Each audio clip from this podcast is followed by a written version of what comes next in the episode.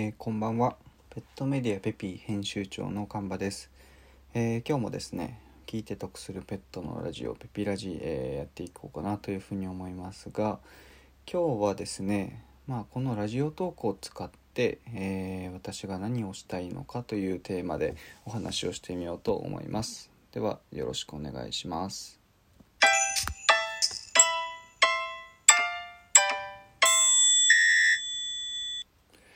えー、もともとですね僕は、えー、ペピーという媒体はですねあのウェブサイトの方で、まあ、記事を作るメディアだったんですね。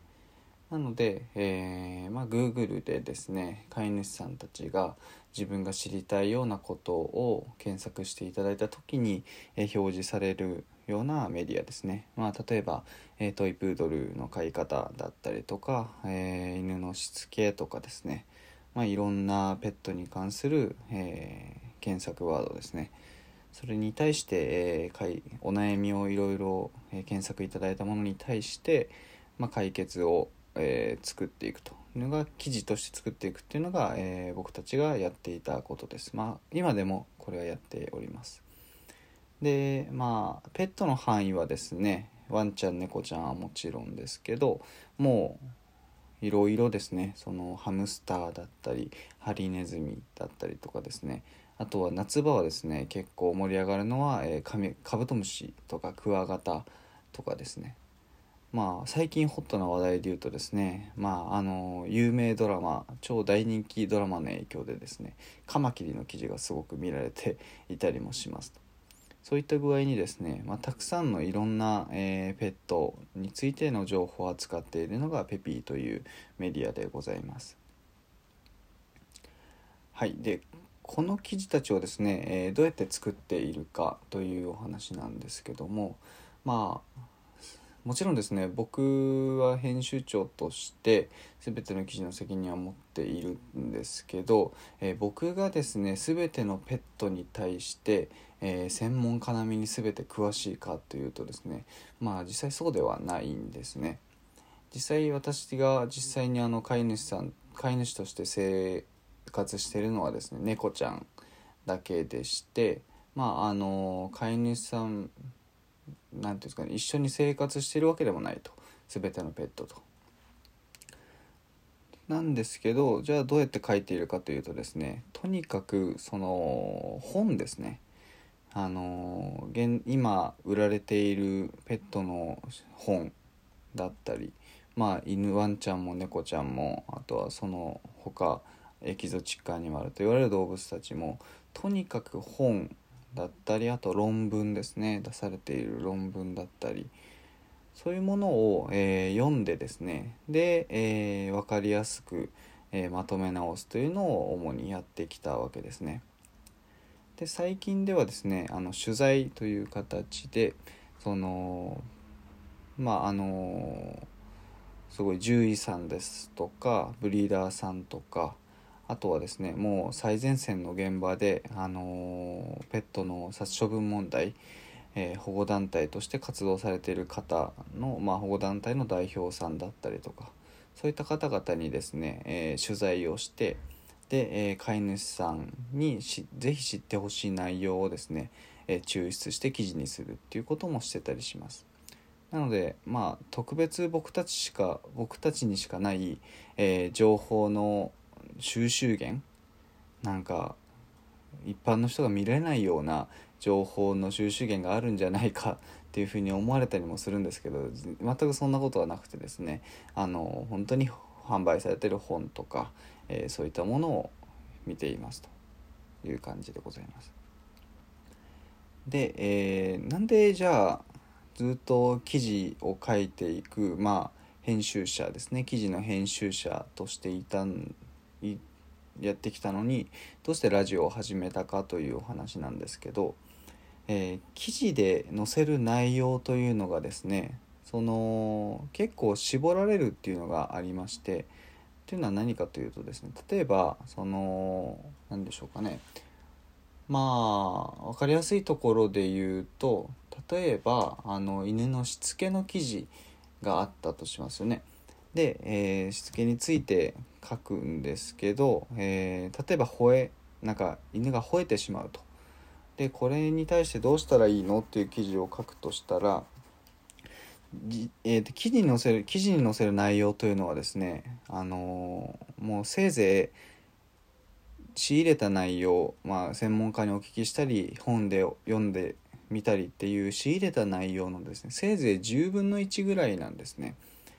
というのは本当に広く情報を集めてその中から飼い主さんが、えー、ここは特に知っていただきたいですとかあここの内容は知っておくと他のしつけにも役立つなとかっていうところをですね取捨選択してるんですね。ピックアップしてで美味しいところだけを、えー、まとめてお伝えするということをしておりますと。はい。なので、えーと、と記事で見せられる内容というのがですね実際の内容のまあすごく凝縮版になってたりするんですねえー、10個の情報を集めたとしたらその中から1個を凝縮してお伝えしてると。で、えーと、残った9個に関してはですねあの決して面白くないわけではないんですよ。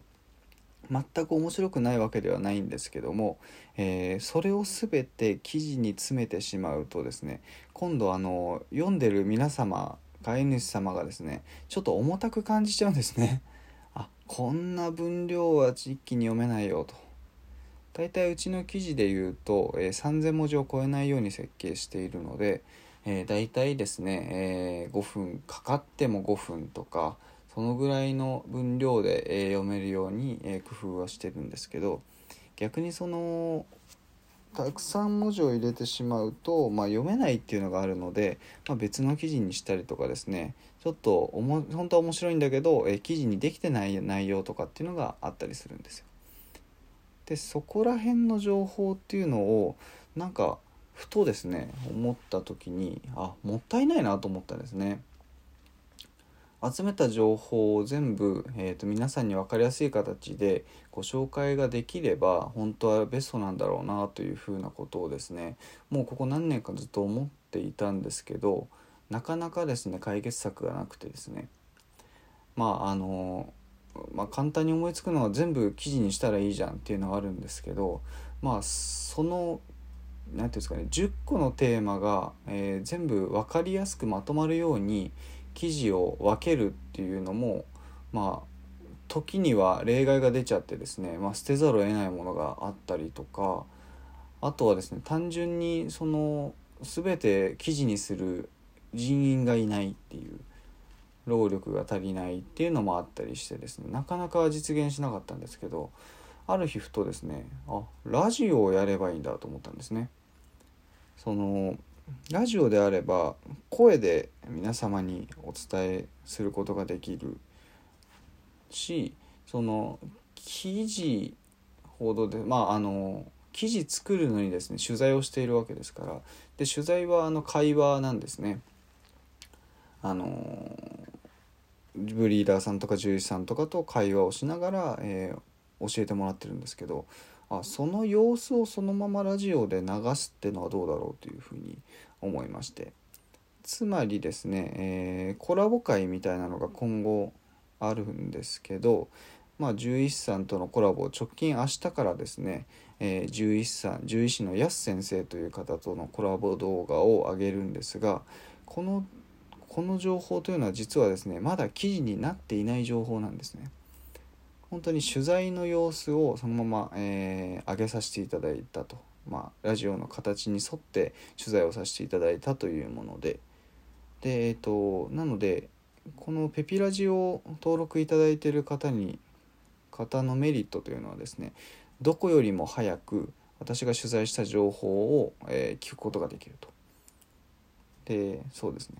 で、えー、うちの編集部もですねこのあと